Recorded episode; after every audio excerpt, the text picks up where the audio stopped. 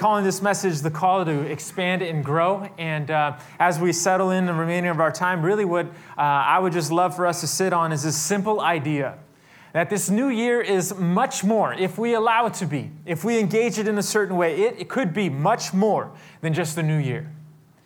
It could be the call uh, that God may have for us to growth and expansion.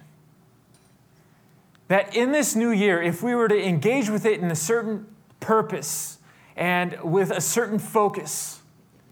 That if we could hear this, God may be calling us to expand and to grow, and He will give us everything we need.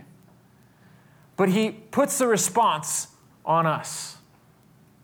And He invites us into this adventure of life with Him and into this adventure of embracing what He may calling us to do. He will supply us with everything we will need along the way, but the response is ours to make. And I have to be honest with you, this is not necessarily something I feel completely comfortable with. It's, it's uh, whenever I'm challenged myself to s- expand beyond my own comfort zone, I get a mixture of emotions. Uh, on one hand, I get uh, something of an excitement and of the possibilities of what can happen if all goes well. And if everything goes according to plan and things work out and successfully on the other end we could look back and say oh, that was awesome. That, that definitely sits there. And, but, but it's not the only thing that sits there. I, I wish it was but on the other hand it, it, it's the other side of the coin. It's the side of if everything goes wrong and if everything just crumbles right before my very eyes, and as I step into this opportunity, I blow it miserably, never to have such an opportunity again. And this, these two competing emotions just kind of sit inside. And, and I don't know how else to explain this other than to share a, a, certain experience where this, this definitely happened, which I was asked to expand and grow beyond my own comfort zone. And it happened about eight or nine years ago. I was around 21, 22 at the time. And our youth group had, uh, had been going to these summer mission trips with, in, to Ensenada. And we would spend a week down there, and we'd end up connecting with a great ministry down there that was a men's rehab uh, center. And uh, over the years, we developed a relationship with the two people in charge. The, one of the people in charge was Pastor Rodriguez, and he was very lively, very charismatic. He was a ton of fun to be around. I mean, people around just got life from his energy and he was very funny. It, it almost like he, that his excitement and charisma bridged the, the, the language barrier in many ways. And then there was uh, the person that he had with him, that they were partners in this ministry. And he just went by Javier, but he was also a pastor, and we refer to him as Pastor Javier. And he was, he was uh, Pastor Rodriguez was tall and strong, and uh, he had a presence about him. And Pastor Javier was a bit shorter, a lot quieter moved with a uh, kind of like, like he was floating a little bit with that kind of slowness, right? And when he would speak, it, it, you would have to pay attention, but his words would, would have impact, kind of personality. And I was the main interpreter. And so we would have these morning chapels and evening chapels in the men's rehab center. And um, in the morning would be Pastor Rodriguez, in the evening would be Pastor Javier. On the first day, uh, you know, Pastor Rodriguez would, would have his message, and I was um, accustomed to that in terms of his energy and everything. But then in the evening, uh, Pastor Javier was up, and I had to interpret for him as well during the message. And something startled me because it was, it was like he just, once he got to the, the, the, the platform, something inside of him just completely changed. He, he became a whole nother person. And I, I, don't know how else to visualize it except I, I think of Yoda. And I think of, of how what, what you would expect from Yoda as you see him walking with his stick, and then all of a sudden he's getting called into action, and he becomes the world's most, the greatest martial artist on the planet. He could fly all of a sudden. He could jump over people and kick people in the face. And he could do all these things, right? Even though he's just a little guy. And, and so, anyway, Pastor Javier transformed right before my very eyes. And I was looking forward to the meek and mild and mellow and, and, and soft spoken Pastor Javier. And, and it's like he, he prayed. And as he was praying, I got a sense of what was burning inside of him. And then as he started preaching, I realized, oh, I did not expect this. Something lit up and, and the men's rehab center was filled with men who had, you could tell, experienced a lot of life, who had tremendous challenges and obstacles to overcome. And they, they, if you were to just see them, they, they, they well, they scared me. And so they, they, but they connected with Pastor Javier and he, he started just ignited on the platform and he started he started moving around and he started doing all these things that I felt like I needed to do. And so he would march to one side and I would march to the other side and, tra- and, and tra- interpret in English. And then he would pound on the on the pulpit and I thought oh I don't know okay. And I just started pounding on it. And, and there was a disconnect right? Because he was definitely passionate and I was very awkward and he was sweating. I wasn't and he was losing his voice. My voice was okay. And, and so we had this you know, just vibrant energy with the men's rehab center. They, they, they were all alive and they were responding, and he was getting into it. And he just started almost exercising right there on the, on the platform. And, and the, the youth were really scared and kind of wondering what was going on. But I remember just such a disconnect. And on the same token, felt so inspired after that. Because here was Pastor Javier, somebody I would not expect to just light a room up like that. I thought, wow, that's amazing. It's awesome. This is going to be a great week. And I remember going to bed that night thinking this is going to be one, uh, just a great opportunity for our youth, for, for what we get to experience as a leadership team with the adults. And, and, and I felt so good about this trip until the next evening. Because the next evening I realized, you know what, if, if we're going to get this active, I, I better find out what he's going to be talking about. I better stretch. I better warm up here. And so I remember sitting down with him and saying, you know, what, what, what have you prepared for tonight, Pastor Javier? What, what passage are you looking at so I, I know where to go with you? And, and, and he said, you know, I, I have something prepared. I had something prepared. And I said, okay, great. What, what, what is it? And uh, he says, yeah, I did have something prepared, but, but God told me you're supposed to speak tonight. and I thought, no, he didn't. Uh, no, he didn't say that. Uh, he, he didn't tell me. Um, and so I, I, remember just sitting there and saying, What? No, wait, this is in half an hour we're starting. And, and in his very Yoda like, he let me, you know, way, you know, he just, You are speaking tonight. I'm, speak, I'm speaking tonight. And, uh, and so I realized, you know, this was not an option. This is something I'm supposed to do, and uh, apparently. And so I went ahead and I said, okay. And, and, and, I got my Bible that had English and Spanish translations in it, and I grabbed it and I went to the back of the chapel half an hour before service started, and I opened it up, and now I was sweating, and, and I started panicking, and I started thinking, oh my, I have no idea how I'm going to step into these shoes. And I start looking through the Bible and I, am expecting something. I'm, I'm, hoping for a miracle, something I've never experienced before and uh, I never have. But I, I remember expecting something of, of God saying, This is exactly what you will say. Right here. I have written it for you since I told him you're supposed to do this. And so I thought, Where is this? And, and so I'm searching and it's almost as if the letters were gone. It was just a blank book. And so I'm looking and I, I find nothing. And, and I start realizing there's no way I can measure up to Pastor Javier. How am I going to step up to this?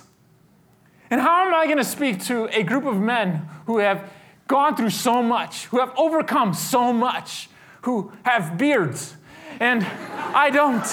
Uh, they're much older than me, and I'm 21. And the time kept on ticking. And I had to come to this point of realizing, you know what? I don't, I, it's one thing to feel comfortable in conversation in Spanish or to interpret into English. It's a whole other thing to speak a message in Spanish. I'm severely limited. And it's almost like I had to come to this point where I, I started panicking and I started realizing this is going to go horrible. And I realized I have to be okay with my limitations. And I just have to do the best I can. And so that's what I did. I got a passage that I was a little bit familiar with that I had never read in Spanish before. I got up to the stage when it was time and I started speaking. My nerves, my fear never left. I, I developed a sudden case of stuttering uh, words had triple T's on them. And there was this just hesitation in everything I did. Then, then as I was going into the message, first of all, I, I did not move at all. I, I, stayed right here because it was safe. There was distance here. And, and so I remember just sitting there. And then throughout the message, I, I dropped into something that's very common for, uh, for, for some of us who know Spanish and English. I started speaking in Spanglish and expecting them to understand exactly what I was saying. And then in my desperation, I started making words up in Spanish. And they started laughing at me, just, just like you. And, and I remember just sitting there, just very nervous. And at the end of my message, I ended up, it was the fastest message I had delivered. I prayed and I, I got out of there and I thought to myself, that was horrible. I'm sorry, God. I'm sorry, because I definitely messed that one up. And I remember going to the back, and everyone, the band got up, and everyone was celebrating, and everyone was very graceful. And after uh, the service was over, Pastor Javier came over to me and says, I want, want you to come with me. And he pulled me into his uh, office, a very humble, modest office. And he said to me, You, you did pretty good tonight. And I thought, mm, You're being really generous. And he says, You know, and, and he went to the, his wall and he pulled off this plaque. And he says, You know, there was a number of years ago that I knew exactly what you felt like. And, and so I made something for myself that reminded me of the Lord's faithfulness. And, and it's, it's this verse. It's Joshua 1 9. And the verse actually is um, Have I not commanded you? Be strong and courageous. Do not be afraid or discouraged for the Lord your God is with you wherever you go. And then he, he looks at it and he says, You need this. Memorize it. And I said, Okay, thank you. and, uh, you know, it stuck with me. It, it sits in my office now. It reminds me of exactly what he pointed to. And it's been, it's been just a memorable experience in my life because anytime we're called to expand and to grow, I think you could hear me when I say that, you know, we experience that exact same tension in some way, shape, or form. And in many ways, this weekend, this day, everything that it represents, we're, we're on the beginning of a great opportunity. Some of us are so happy we survived 2011. it is done, it's gone. We, even if we wanted to, it's, it's done. And that is cause for celebration in itself. And some of us, 2012 presents new opportunity, an open canvas of sorts, a new slate. But then, can you hear me that some of us may have foregone the conclusion that we should not even attempt to make resolutions because somewhere in the back of our minds, something tells us that although the year has changed, we haven't. And our limitations are still there, and we don't have what it takes. Or perhaps we might have something of a fear that what we let down last year may be repeating again this year. Or perhaps in this time of celebration, there is something inside of us that is also worried about what's to come. See, we find ourselves in this tension, don't we? Of this mixed point between a, a season that has just ended and a season that is about to begin, and how we approach it really makes a lot of a difference. And the, the, beautiful thing about the scriptures that I really love is that they're filled with stories of people who have been in similar places in their lives, and we see God interact with them.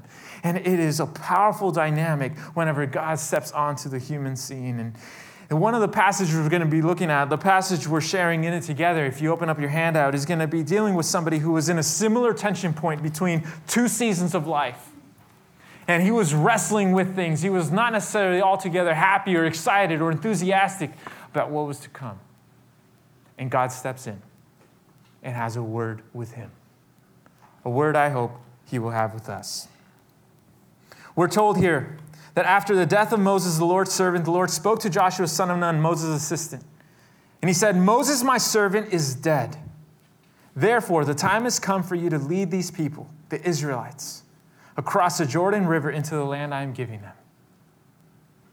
And so we, we, from the very beginning, understand that Joshua is in a place of mourning the passing of a leader he had become accustomed to. Somebody who had stepped into the courts of Pharaoh and demanded the deliverance of his people and got it because of God's faithfulness. Somebody who, through the thick and thin, was faithful and tenacious and sustained himself in God. The entire nation had come to recognize Moses as the constant pillar, and now he was gone. And we could gather that Joshua, in many ways, was mourning the passing of a covering, of a leader, of a season of life he would never have again. And God steps in, and it's not like He told him anything he didn't know. But God points him to the reality that in order for him to move forward, he must, he must acknowledge that what was, was, and no longer is. And then, verse 6, he continues to speak to him and he says, I want you to be strong and courageous, for you are the one who will lead these people to possess all the land. I swore to the ancestors I would give them the call to expand and grow. It is clear. Joshua, you are in for a new season. A new season. And this is what I want you to do. I want you to be strong and very courageous. Be careful to obey all the instructions Moses gave you. Do not deviate from them, turning either to the right or to the left. No, then you will be successful in everything you do. Study this book of instruction continually. Meditate on it day and night so you will be sure to obey everything written in it. Only then will you prosper and succeed in all you do. Let me remind you of the source of your strength and your victory. And then, verse 9 this is my command be strong and courageous. Do not be afraid or discouraged. Why? For the Lord your God is with you wherever you go. And some of us, as we look into the possibilities and as we think of our limitations, this, this is our word. As a people, as we press into the great adventure we're in for, this is our word. This is our word. And we're not told how much time passes between what the Lord had to say to Joshua and Joshua's response, but he did have a response. And it was a great response to what God had to say to him. He not just received it or embraced it, but he moved on it. And we're told in verse 10 that Joshua then commanded the officers of Israel, those immediately under his influence, he, and he commanded, he says, Go through the camp and tell the people to get their provisions ready. We're on the move. The time is now. In three days, you will cross the Jordan River and take possession of the land the Lord your God is giving you. The transition is over. The time for action is here. Get ready. We're moving. And we're told that he gets the word, he gets everyone ready. And if we were to read into this, we would see that God was faithful to his word. He was with Joshua, he was with the nation of Israel. It was a powerful account of how God longs to interact with us when we're called to expand and to grow.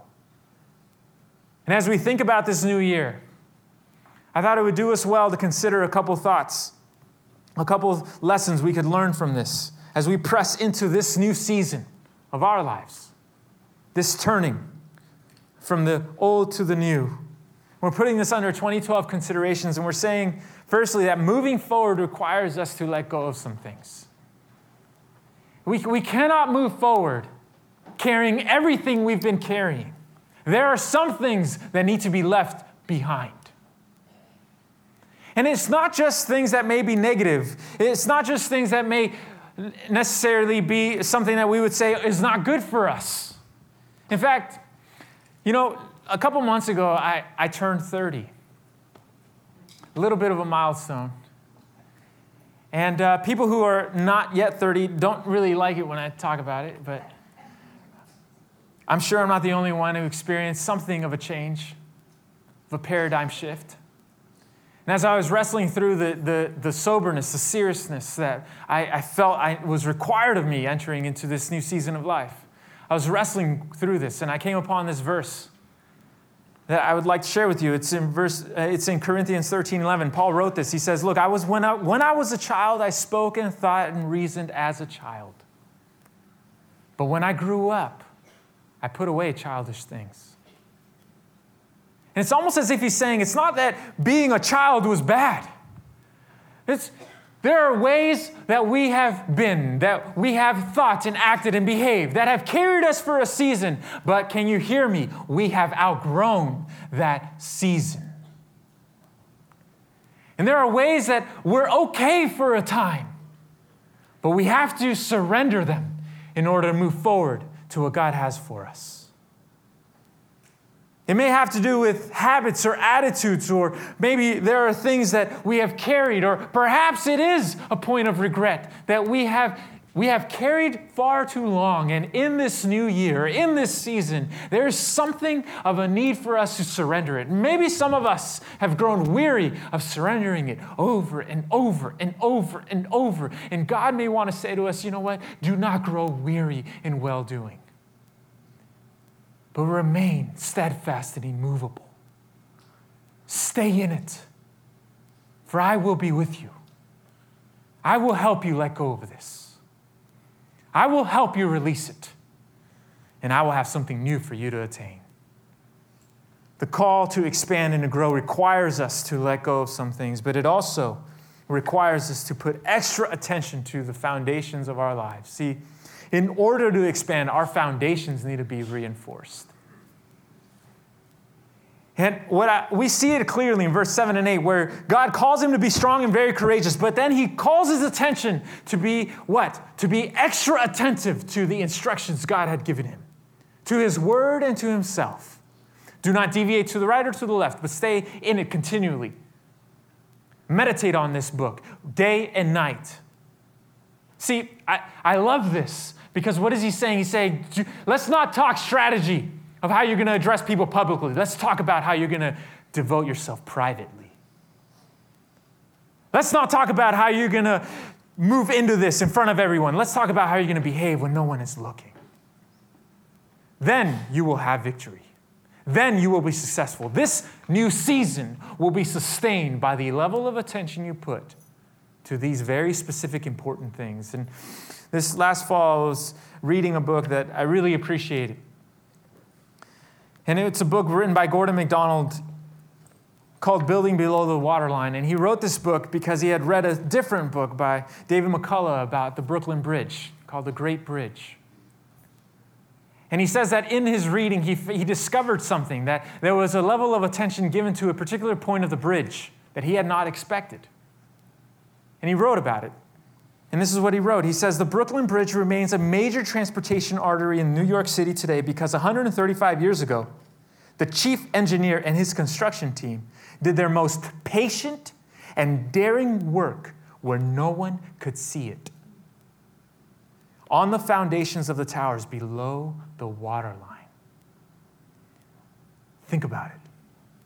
The most patient and daring work was done where no one could see it. It's a powerful analogy that 135 years later, in a region of our country, there are people who benefit from this every single day. Because the most patient and the most daring work was paid to what no one could see. I wonder as we step into this season of our lives, what would happen if we put our most patient and daring work to the areas of our lives no one will ever see? How many generations down the line will benefit because we built our lives in such a way? How many years down the line, how many relationships, how many people will be able to walk on the life we've built because we focused on what no one will ever see. It's powerful. See, God wasn't taking things away from Joshua, He's only adding things on. He wasn't giving him a break, He was calling him to action. And in the midst of the action, He says, Now more than ever, you will have to focus, refocus, re strengthen, resharpen yourself on the most important things. Never forget it, Joshua. Your victory comes from me. And that is where most of your energy must be paid. May the Lord help us. May the Lord help us. And we know we were talking about. Perhaps it's signing up for the connection classes. Perhaps it's plugging into a small group so we can grow relationally within the body. Perhaps it's actively engaging with the scriptures. Perhaps it's daring to dream in how we will carry ourselves out privately. Perhaps it's building life giving habits or paying extra attention to the most important relationships in our lives. I don't know what it might look like, but may the Lord have access to us. May He speak to us. May He strengthen our foundations. Because really, if we're talking about this together, the greatest way to take advantage of this season is this momentum is best captured by moving with it. Momentum is best captured by moving with it. See, more than any other time of year, we have a great opportunity before us. Because as a culture, there is a movement, a wind of sorts, a current that pushes through that calls many of us to action in terms of thinking about our priorities, of what's most important, of how we're carrying our lives out, of what we want to see happen this year. And although God may not be the centerpiece of the discussion, what would happen if we allowed the wind to carry our sail in such a way that the momentum as a people we experience is directed towards the compass God is, is pointing us to? What would happen if we step into this moment together? And say, you know what, God, I will believe that you will be with me. That as I respond, you will strengthen me. I will dare to dream. I will dare to devote. I will dare to refocus and sharpen myself and move into this year knowing that you have a plan for me to expand and to grow. And oh, what a beautiful plan it is when it becomes a reality. And when we get to see dreams start to come alive. And when we get to step out in many ways in faith and we realize there is something to step on. What a powerful dynamic. I think of, you know, in many parts of the year, it might feel like we're training sometimes, many ways, alone. And I almost think of the dynamic of training for a race alone and then showing up on race day when everyone else is there. The energy shot, it's like the wind is at your back and you are just given such a surge if we take advantage of this time, if we respond to the Lord, we move into it, what a momentum builder it could be for what He has in store for us. May we do it. May we respond. In fact, a couple moments, the band is going to come back up and share the closing song. We're going to have our time of giving. The song is in the handout. It's called Afterlife. And I just love the first stanza. It says, I, I have tasted fire. I'm ready to come alive. I can't just shut it up and fake that I'm all right. I'm ready now. I'm not waiting for the afterlife. The time to move is now. The time to act is now. The time to step forward is before us. May we respond to his call to expand and to grow. Let's pray. God, thank you. Thank you that you are the ultimate source of our capacity to dream with hope. And hope that does not disappoint, but hope that becomes real when it's based on you. And I pray, God, that you would fill us with courage and with strength. I pray, God, that you would help us push against our fear and discouragement. And I pray, God, that our limitations would find their capacity in your ability to go beyond our limitations. Help us push into this year, God. Help us respond to your call to expand and to grow. And I pray that you would take our response, infuse it with life, and do something beautiful. Do something beautiful and amazing in this year. We pray for this, God. Help us live now. Help us live now. We pray for this in Jesus' name. Amen.